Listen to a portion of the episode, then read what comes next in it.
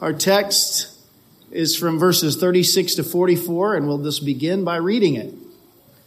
So when you find it, Matthew 24, verse 36.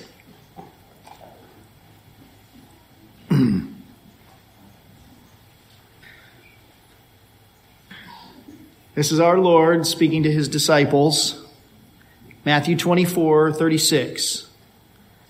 But concerning that day and hour, no one knows, not even the angels of heaven nor the Son, but the Father only. For as were the days of Noah, so will be the coming of the Son of Man.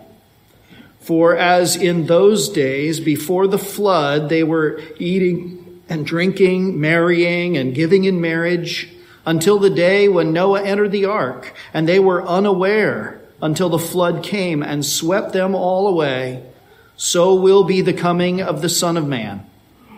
Then two men will be in the field, one will be taken and one left. Two women will be grinding at the mill, one will be taken and one left.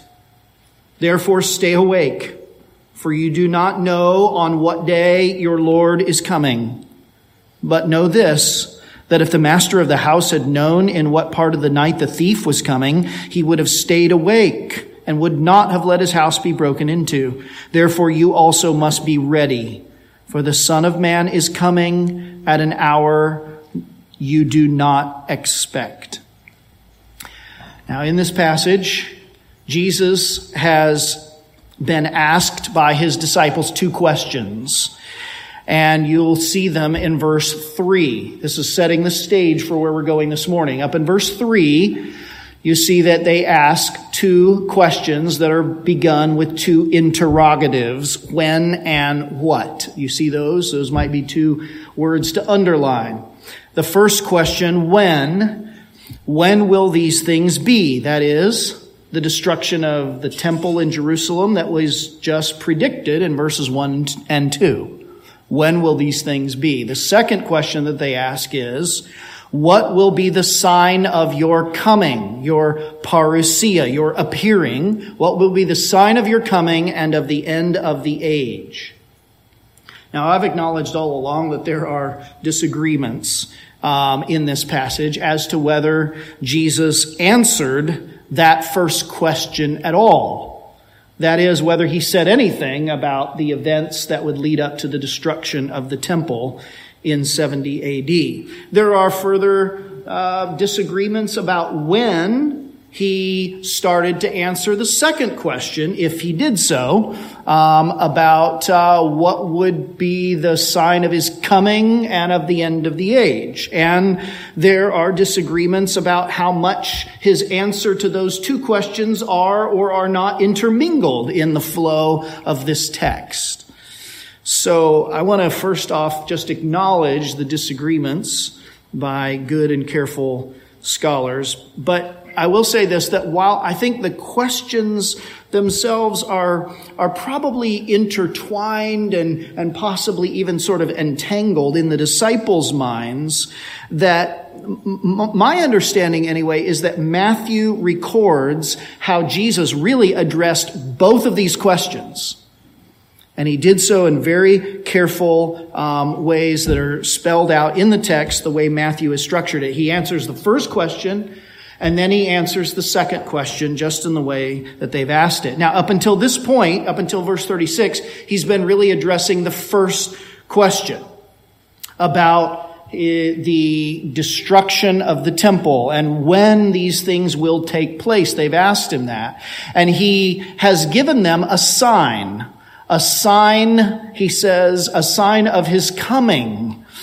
And that is, we looked at last week or a couple of weeks ago, that is a sign of his coming, not down to the earth, but his coming to his throne, his heavenly enthronement. And there is a sign of his heavenly coronation, which would happen upon his ascension to the throne, to the right hand of the throne of God. That sign is a shift away from the nation of Israel to the nations of the earth, culminating in the destruction of the temple and all of the Old Testament types and shadows. That's the sign of the Son of Man, that he is in fact enthroned in the heavens.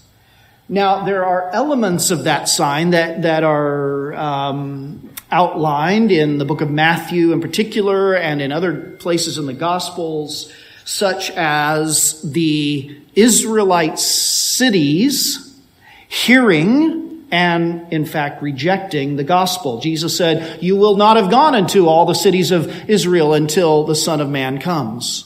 So the Israelite cities will hear and reject the gospel. Secondly, the Holy Spirit will be poured out on all flesh with the attendant sign of tongue speaking. That would be part of this sign that Christ is in fact in heaven ruling over his kingdom in the new age.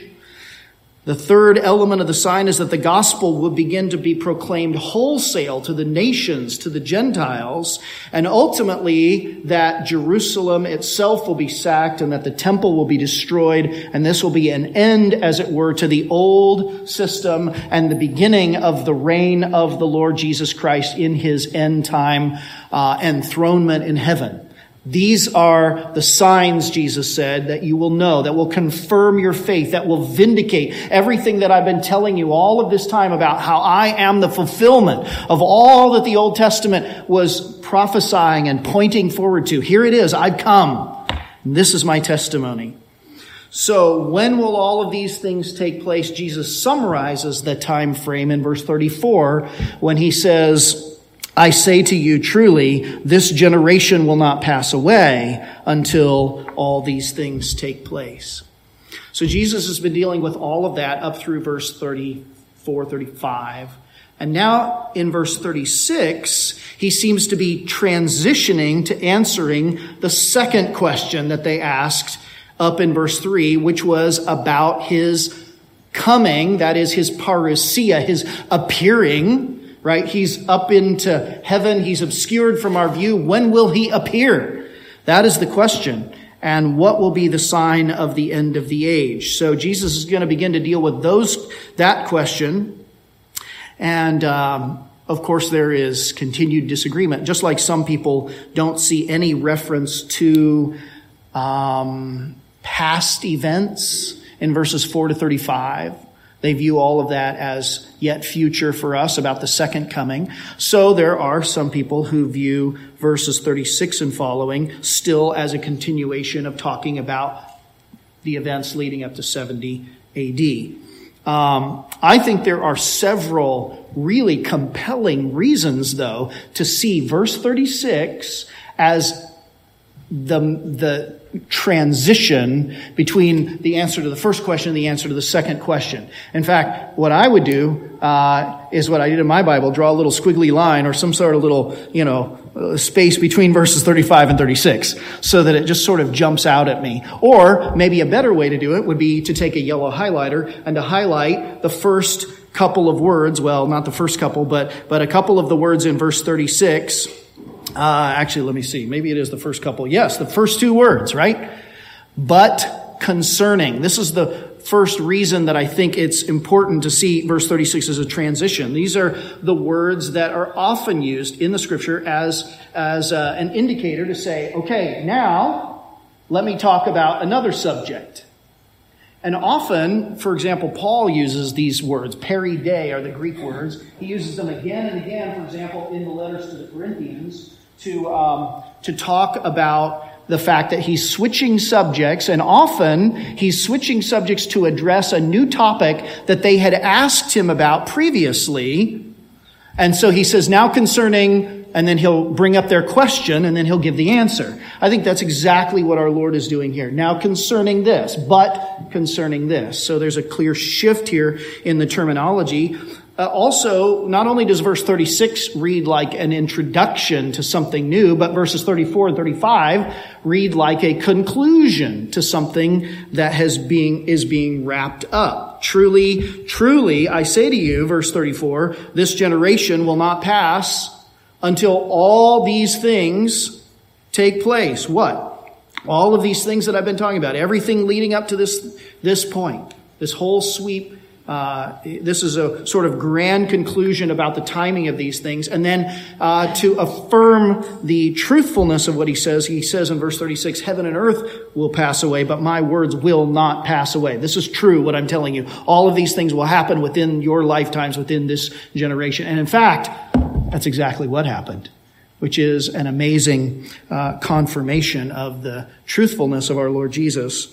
Um, in addition, I've noted that the Lord's um, comments in verses 4 to 35 about the Jewish war, he refers to them again and again as those days. Four different times in that section, he talks about those days, those days, those days, those days. But when you get to verse 36, there is a transition. Now he talks about that day, singular. Verse 42, what day? Verse 50, a day. Verse, uh, chapter 25, verse 13, uh, the day.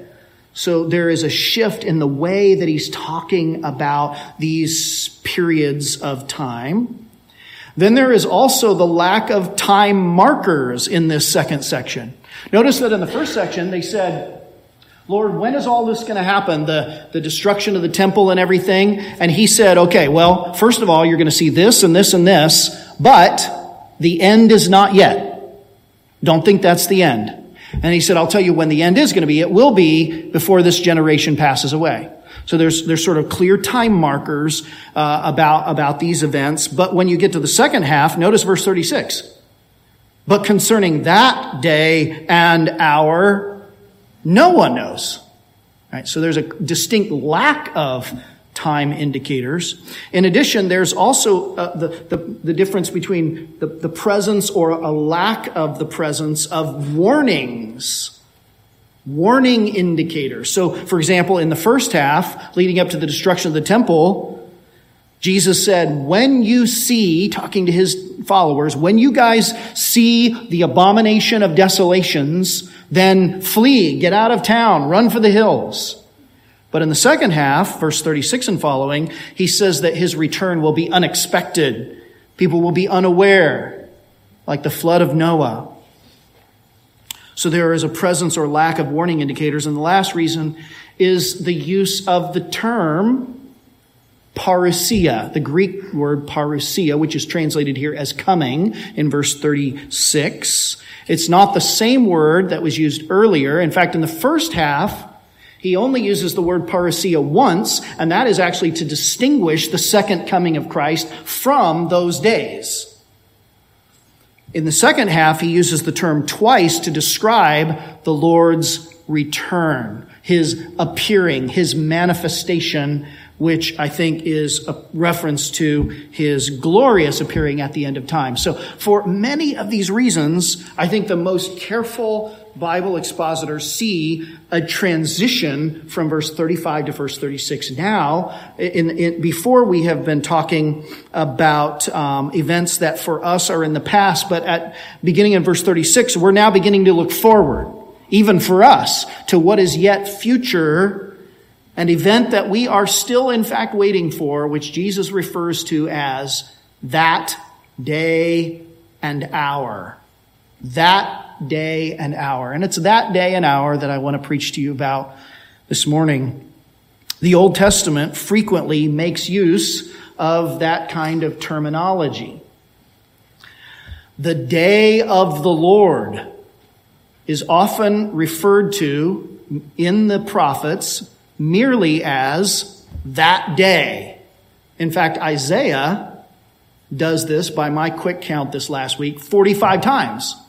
He just says, in that day, in that day, in that day, to refer to the day of the Lord. Now, the day of the Lord might need some explanation. The day of the Lord refers to any unusual manifestation of God. It is when God has his day right? Men, kingdoms of the earth, even God's enemies, they may have their day in the sun, so to speak, but God will have his day.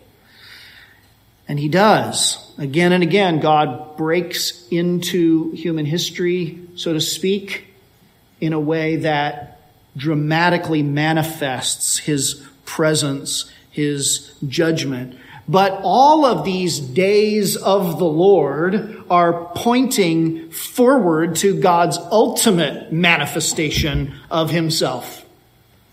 And God's ultimate manifestation of himself in the world God's ultimate manifestation of himself in the world is what? The Lord Jesus Christ, his son. And the kingdom of God will be manifest when the son comes. As Psalm 2, he says, I have set on Zion my son to be king on my holy hill. But there are two stages of the kingdom of God's Son. And I think you'll see this borne out all through the scripture. I'll just show you one place where Jesus kind of talks about it. In Luke chapter 17 verse 20, he says that there will be one stage of his kingdom during which the kingdom will come in ways that cannot be what? Observed. There will be kind of an a less visible manifestation of his kingdom. Christ comes, Jesus came to earth, and when he came, the king was here. He said, The kingdom of heaven is at hand. The king was killed, buried, resurrected, ascended, enthroned and his kingdom begun, but his kingdom is coming now in ways that cannot be observed visibly, physically by all of the people of the world. But he says in Luke 17, 24, that there is a day when his kingdom will be unmistakable. It'll be like lightning flashing across the sky from one side or the other. So will the Son of Man be in his day. And Jesus now speaks about that day and that hour. It is the hour when the lordship of Jesus Christ will be manifest. It will be unveiled. When the throne room of heaven will have the screen pulled back and all men will see the Lord Jesus Christ sovereignly ruling upon his throne. That day is coming, he says, the day when what is presently invisible appears. And these are the three main terms used for the second coming of Christ. His manifestation, his appearing, his unveiling. In that day, it will be an epiphany, a sudden realization, but it will be too late. It'll be too late in that day to repent, to believe, and to change our ways. Because Jesus says in verse 36 that there will be no signs, no warnings, no advance knowledge of that hour. Notice verse 36, but, but concerning that day and hour, no one knows not even the angels of heaven nor the Son, but the Father only. And, and maybe you, it came to your mind, well, isn't Jesus the Son of God? Doesn't, isn't he God? Doesn't he know everything that God knows? So how can he say that the Son doesn't know?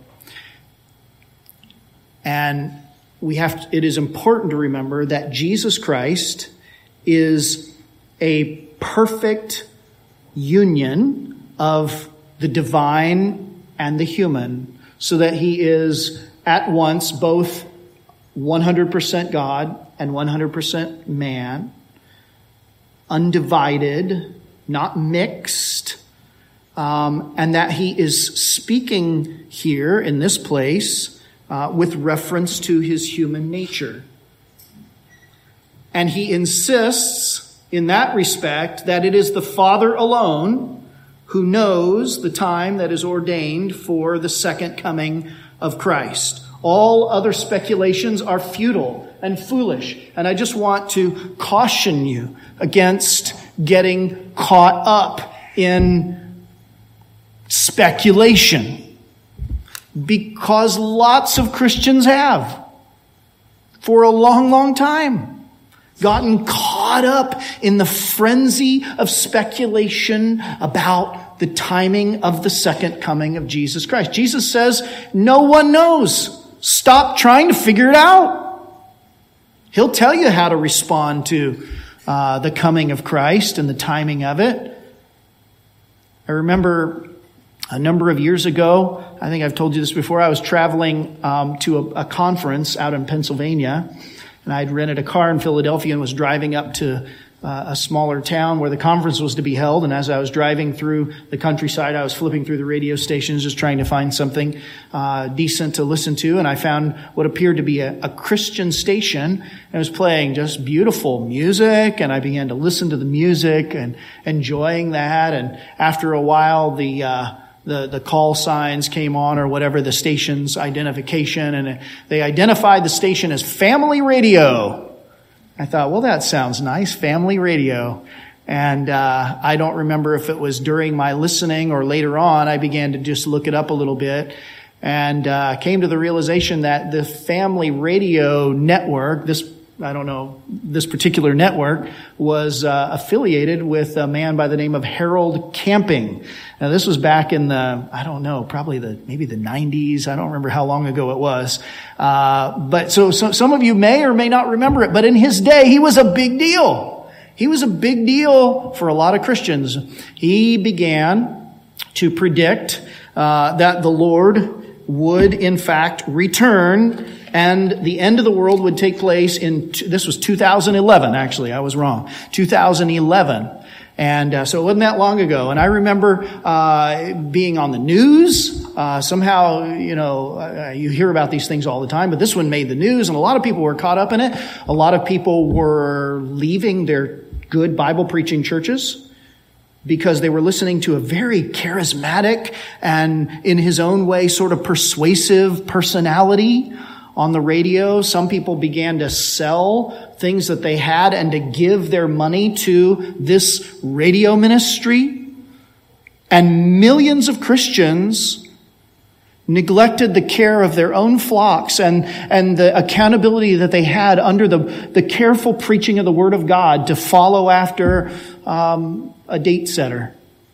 One of a long line that has proved to be futile and, and empty. And I just, uh, I can't take it for granted that that would never be a temptation for anyone in our assembly. And I want to warn you not to be caught up, not to be consumed. I've seen some amazingly intricate explanations and some of our minds, you know, the more analytical minds just kind of gravitate to people who, you know, are charting the, the course of the moon and the, the length of the Jewish days and going back to the calendar and figuring it all out. And they can give you an explanation that goes on for 20 minutes and seems incredibly detailed. This guy is so smart.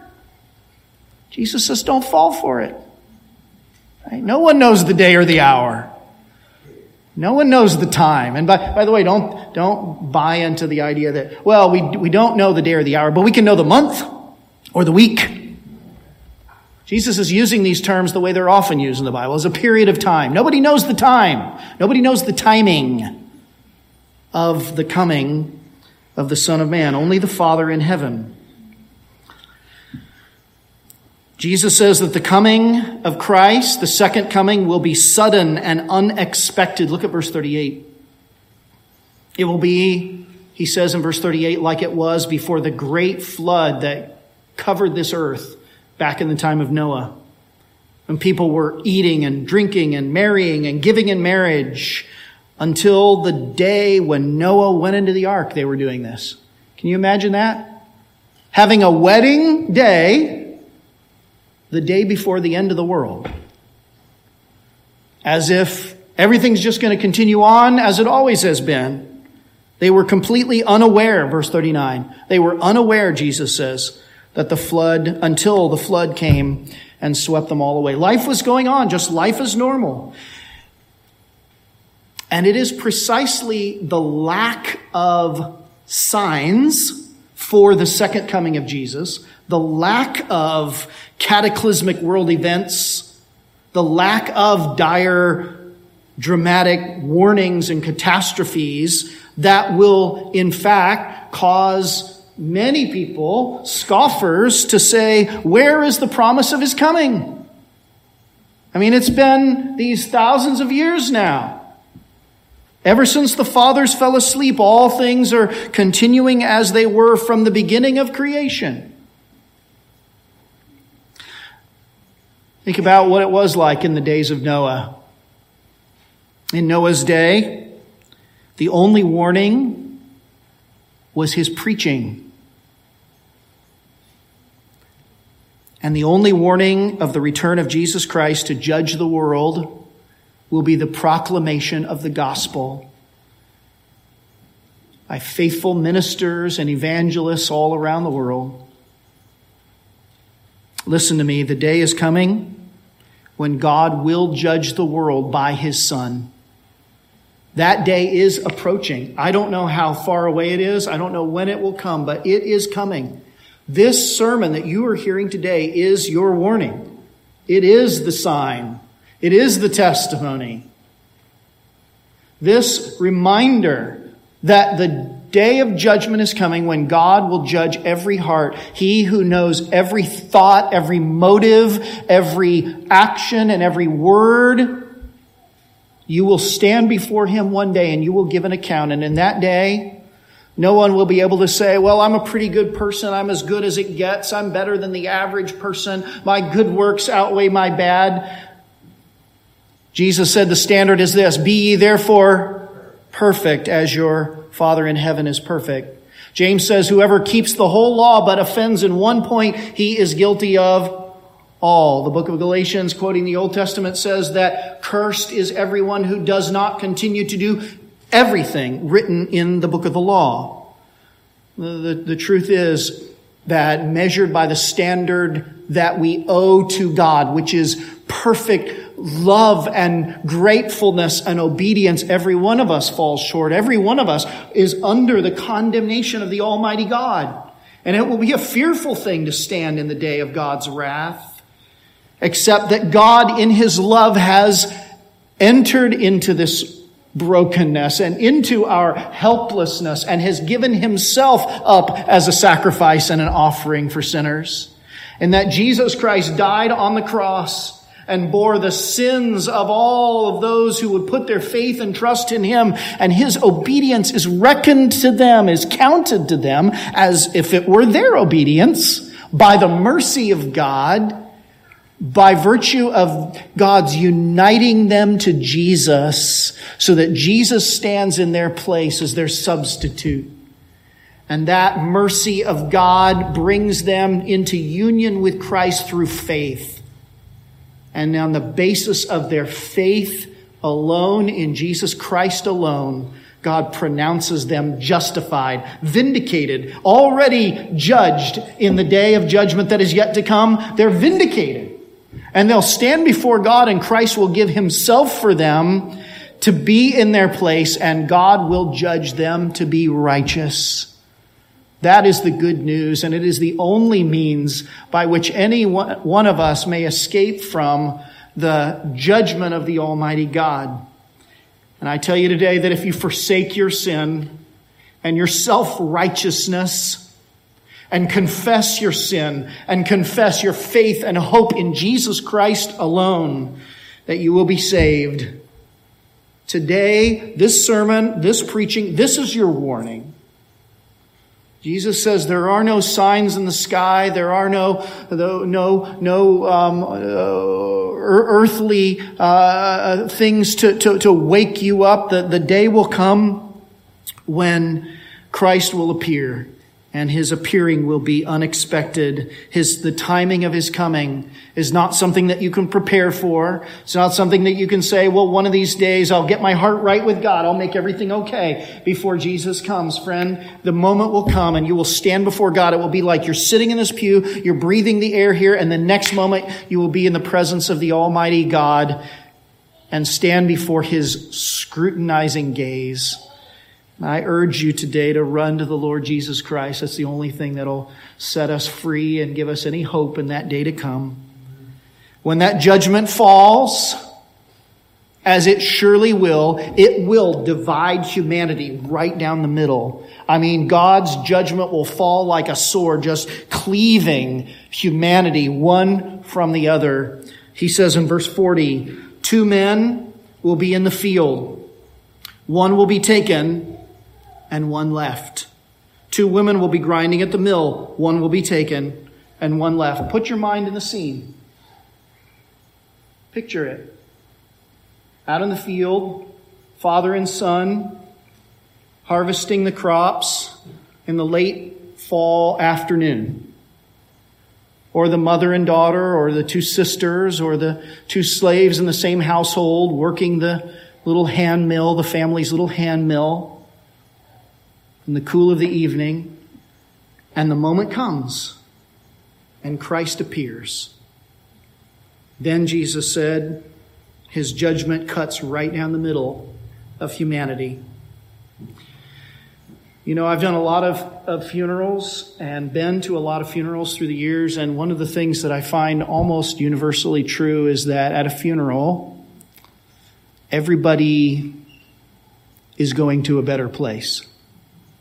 Uh, if you believe the common uh, ideas that people verbalize. I've never been to a funeral where anybody seems to openly question that.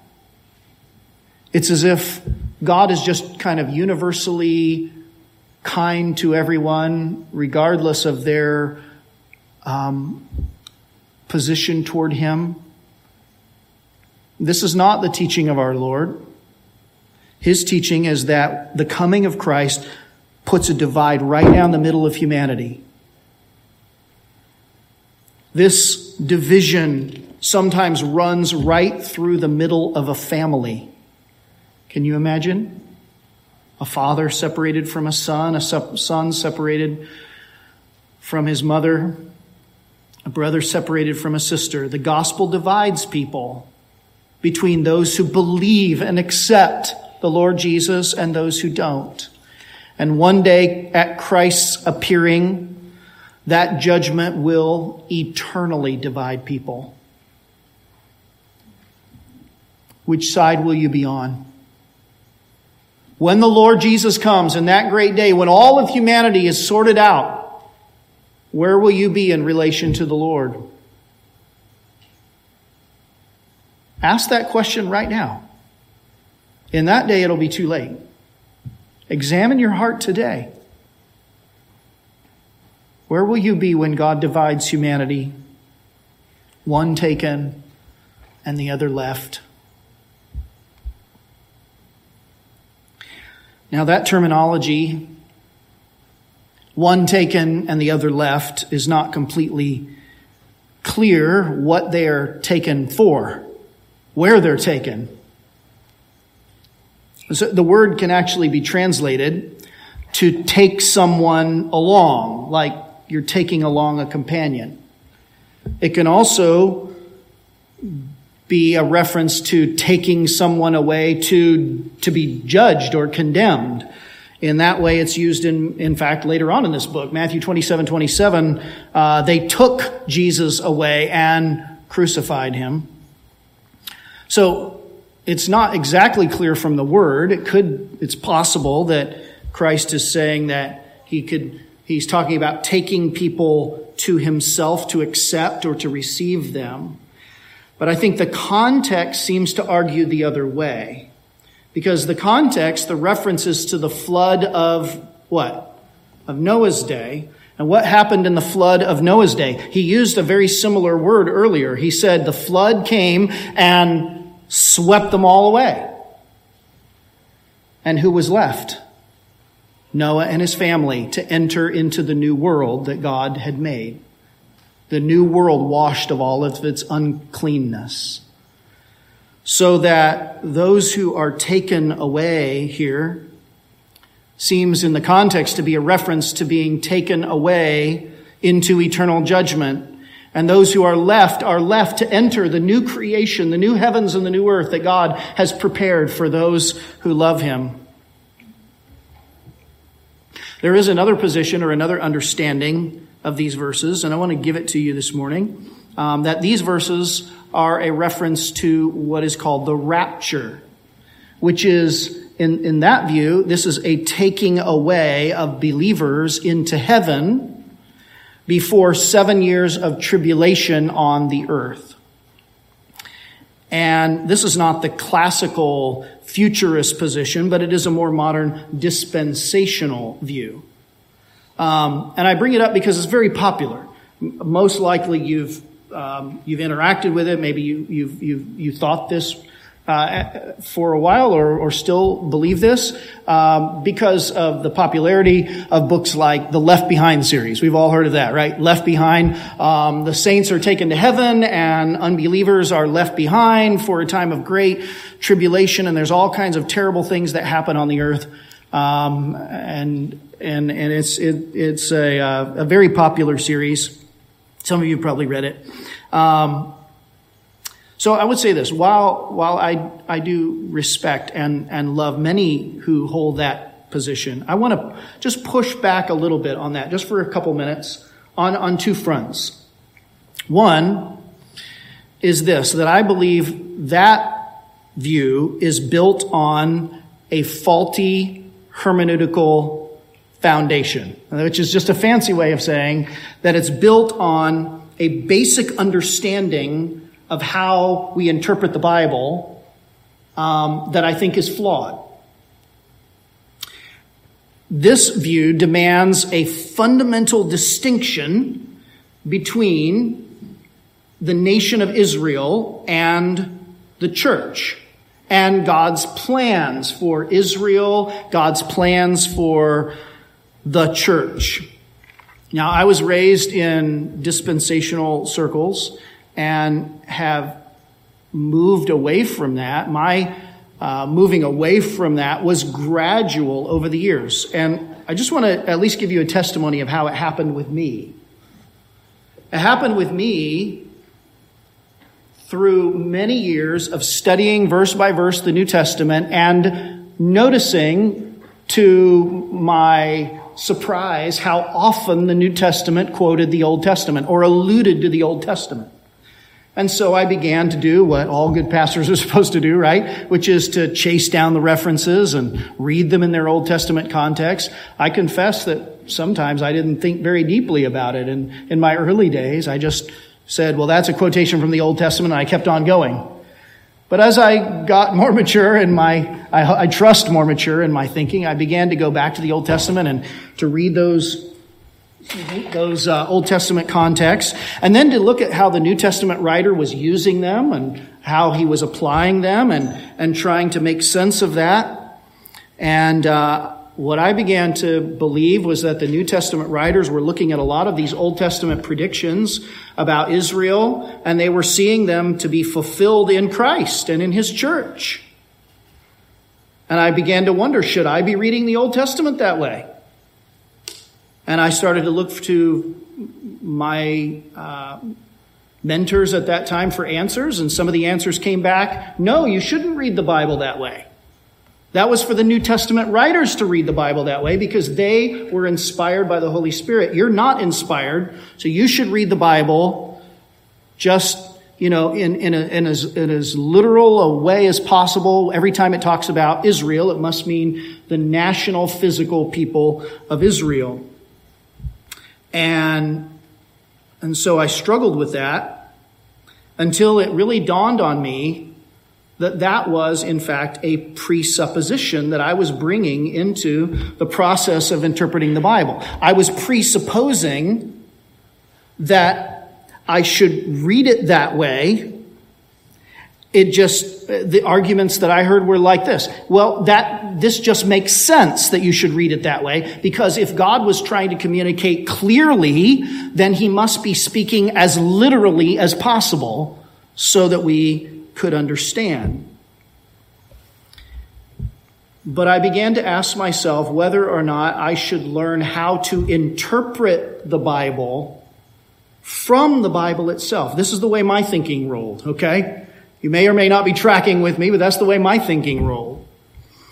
And I began to try to see more carefully how that interpretation was playing out and to read the Old Testament in the way that I thought the New Testament writers were reading it. And what became apparent to me is that they didn't treat those prophecies literalistically, but they viewed them Christologically.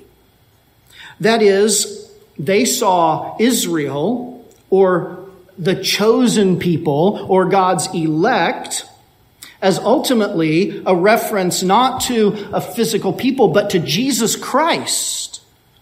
And then, through Jesus Christ, to all who are united to him.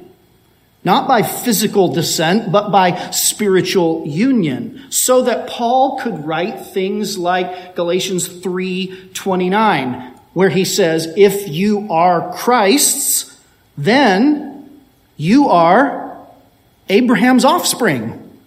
And in fact, heirs of the promises that God made to Abraham. But it is this mistaken sense of ongoing fundamental distinction between Israel and the church that drives, it really is the driver of the rapture theology. So if this fundamental interpretational principle is wrong, um, that, I think, is what leads us to sometimes the wrong conclusions about some of these things like end times events. This is my, this is my take, okay? Um, let, me, let me give you a second sort of little pushback on this, and this has to do with the interpretation, what I think is a flawed interpretation of the one key verse, the one main verse in the New Testament that talks about the rapture. And if you grew up in those circles, you could probably name it off the top of your head. 1 Thessalonians 4, 17. 1 Thessalonians 4, 17. I think we have it for the uh, screen. Let me put that up. Then we who are alive, we read it earlier in our Bible reading, then we who are alive, who are left, will be caught up together with them in the clouds to meet the Lord in the air, and so we will always be with the Lord. This is the most explicit passage in the Bible that talks about the rapture. In fact, this is where we get the term rapture from the Latin term that's uh, which is translated in English here uh, to be caught up, to be caught up with the Lord or raptured. Um, now, the traditional interpretation of this verse says that this is a reference to the second coming of Christ.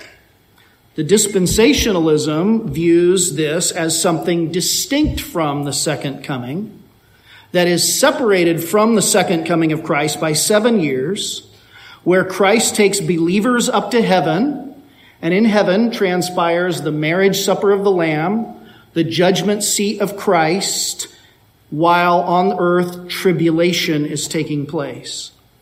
Now, again, I say good, careful Bible believing people hold that. Some of you may hold that, and that's, that's fine. Um, I do think one thing is clear, and that is the verse talks about the fact that there is some sort of meeting of the Lord in the air, right? Are we all agreed on that? We will meet the Lord in the air. But I want to ask, what is the nature of that meeting in the air? Well, the dispensational assumption is that we meet the Lord and then he takes us up into heaven. So there's like a U-turn, so to speak. Jesus comes, we meet him, he makes a U-turn, and we all go up to heaven. But that word meeting is in fact a key word that is used in two other places, only two other places in the New Testament. I want you to see them both. And from that, make your deductions about what's going on in 1 Thessalonians 4.17. Two other places where, where, there's a meeting that takes place. The first one is very, actually very close to where we are. It's in Matthew chapter 25.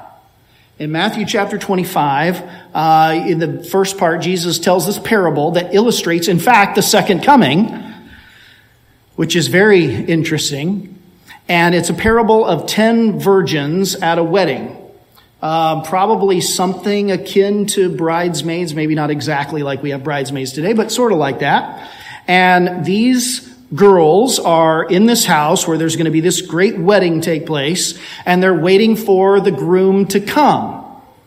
And the groom has been delayed for some reason, but verse 6 says that at midnight there was a cry, Here is the bridegroom, come out to that's the word that's used in 1 Thessalonians 7, 4.17. Come out to meet him. And so what happens?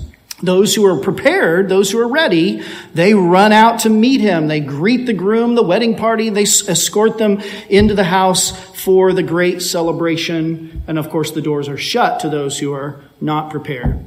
That's the first use. The second use, out of, out of the only three in the Bible, is in Acts chapter 28. And in Acts 28, Paul the apostle is on his way to Rome. And there he's going to appear before the court of Caesar. Most of you probably remember this. And verse 15 of Acts 28 says that the brothers there, the, the brothers, the Christians in Rome, they, when they heard about us, he says they came out as far as the Forum of Appius and the three taverns, which is about 30 some miles uh, before you get to Rome. They came out to what? To meet us. And what happens? From there, they escorted Paul back to Rome, and that's where you find him in the next verse. So in both of these cases, what you have is not a meeting with someone in order to go away with him somewhere else, like you might do when, when you say to a friend, hey, we're going to go to this concert downtown. I will meet you at your house, and then we'll go from there to the concert. Rather, this is a welcoming, a, a meeting to welcome or to receive someone. Like when you invite someone to your home for dinner and you're looking out the window and you see their car pull up and park on the curb and you open the door and you come out and you walk out to the curb to greet them, to welcome them, to meet them, to escort them into your house because you're so glad to see them. In other words, I think that this passage is not referring to our going away to be with Christ in heaven for seven years, but rather our welcoming him, receiving him upon his glorious return at the second coming. Now, all of this together means that to see the, that kind of rapture and be taken away into heaven in this statement that one is left uh, one is taken and another left. To see the rapture in this seems to me to be more of a reading into the text of a theological system that doesn't have a good biblical foundation. Now, in all of this, I don't want us to lose sight of what is really important in these verses, which is that when Jesus comes, Listen carefully now. When Jesus comes, there is a great divide that takes place among humanity. What this great divide that already exists between those who believe and those who do not becomes visible and apparent and eternal. And the timing of his coming is completely unknown so that people will have no chance to sort of clean up their act before he comes. So the admonition that our Lord gives then is this, verse 42, that we should be alert to be ready for the return of the Lord at any time. Verse 42, therefore stay awake, for you do not know what day your Lord is coming. But know this, Jesus said, that if the master or the owner of the house had known what part of the night the thief was going to come, he would have, excuse me, he would have what? He would have stayed awake and would not have let his house be broken into. Therefore, you must be ready, Jesus says, for the Son of Man is coming at an hour you do not expect. Jesus says, the takeaway is that you should be ready. Be ready. So, can we be ready for an event whose timing is utterly unknown? And the answer is that we have to be ready what? All the time. All the time. At all times, expectant, waiting. What does it mean to be ready for the Lord? To be awake and alert for his coming?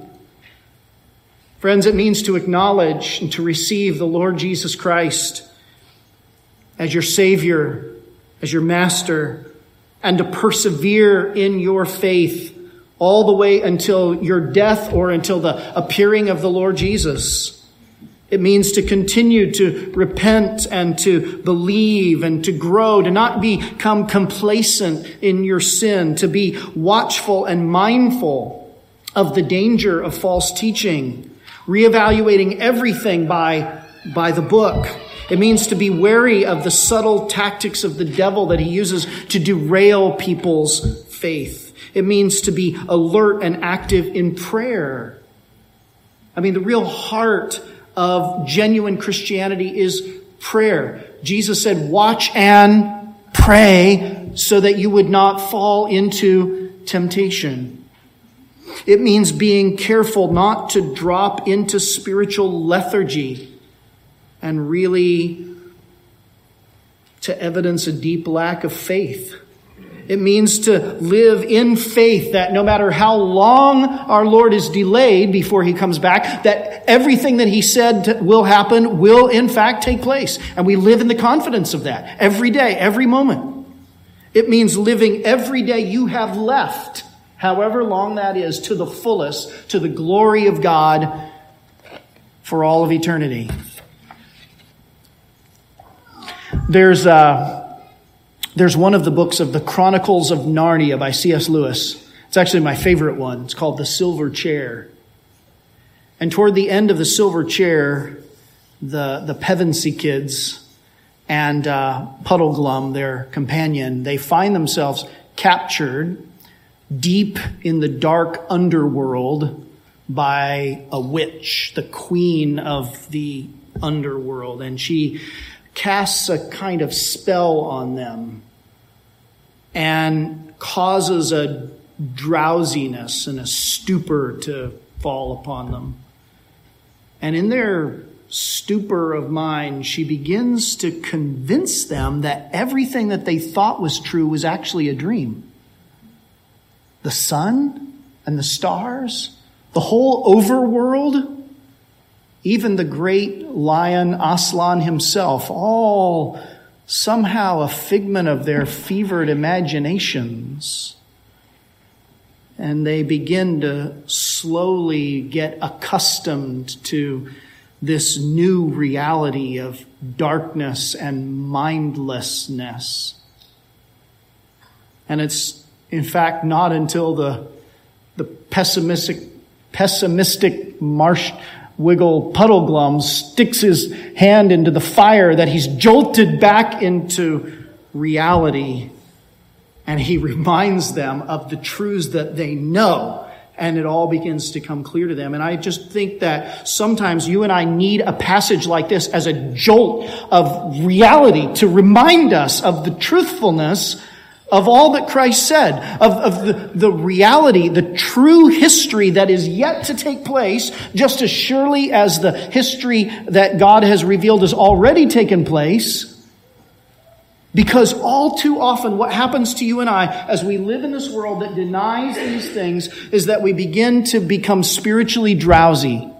And even if we would not deny these truths intellectually, we begin to live practically as if they're all just so many stories and fairy tales that we tell each other when we gather together for these story sessions on Sunday mornings. And then we go back into the real world. I love the ending of that book. You'll have to go back and read it. This is getting off track, but, but this is what you and I need. We need this awakening, this spiritual wake up call, as it were. Jesus says, stay alert. Don't be lulled into a spiritual apathy. Don't be lulled into a kind of a blindness, a kind of a stupor that treats the things of God as if they were so many fairy tales and the things of the world as if this was the real thing. It's completely the opposite. What happens is you go out into the world and that's where you get sleepy. That's where you begin to dream and the dreams seem so vivid. They seem so real. And when you come into church on Sunday morning, that's when you wake up. That's when you, your eyes are open. That's when God says, be alert, be alert, stay awake. Look for the coming of the Lord Jesus Christ because it will happen just as surely as God is true. And it will happen in a moment that no one can predict. And the only way you'll be ready is that every day you get up and say, This is true. I believe this. This is real. Oh God, show me. Open my eyes. Help me to see with eyes of faith what I will see one day in the present physical reality. Help me to see it now with eyes of faith. This sermon is a wake up call. This sermon is for you to wake up. Maybe there's some of you that were you came into the service spiritually lethargic. And you've gone through the whole week almost blinded to the things of God.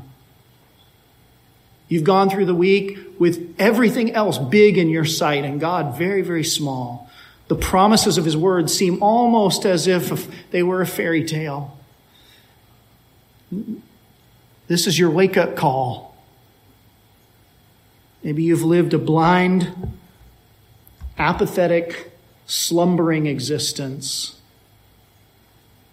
I ask you this morning are you ready for your Lord to return? Is your heart prepared to see him? Is your life being lived for the reality of that day? As if you actually believe that that day will be more real and more lasting and more eternal than everything, everything you have now and you collect now and you see now and you experience now. I tell you, someday we're going to look back on this day and it'll seem like a fuzzy dream. And we'll see more clearly, we'll hear more clearly, we'll taste and smell like we were never alive before. Brothers and sisters, be ready for that day, every day, right now, today. Open your eyes, awaken your heart, and believe these promises of the Lord Jesus. I hope and I pray that these things will sustain us when things become difficult. When we're faced with temptations that we will live in the reality of what Christ has revealed and be waiting for the day when he comes to vindicate his righteous name and the faith of all those who are waiting for him and spending their money as if they're waiting for him and spending their time as if they're waiting for his coming. May the Lord open our eyes. Amen. Heavenly Father, please hear us.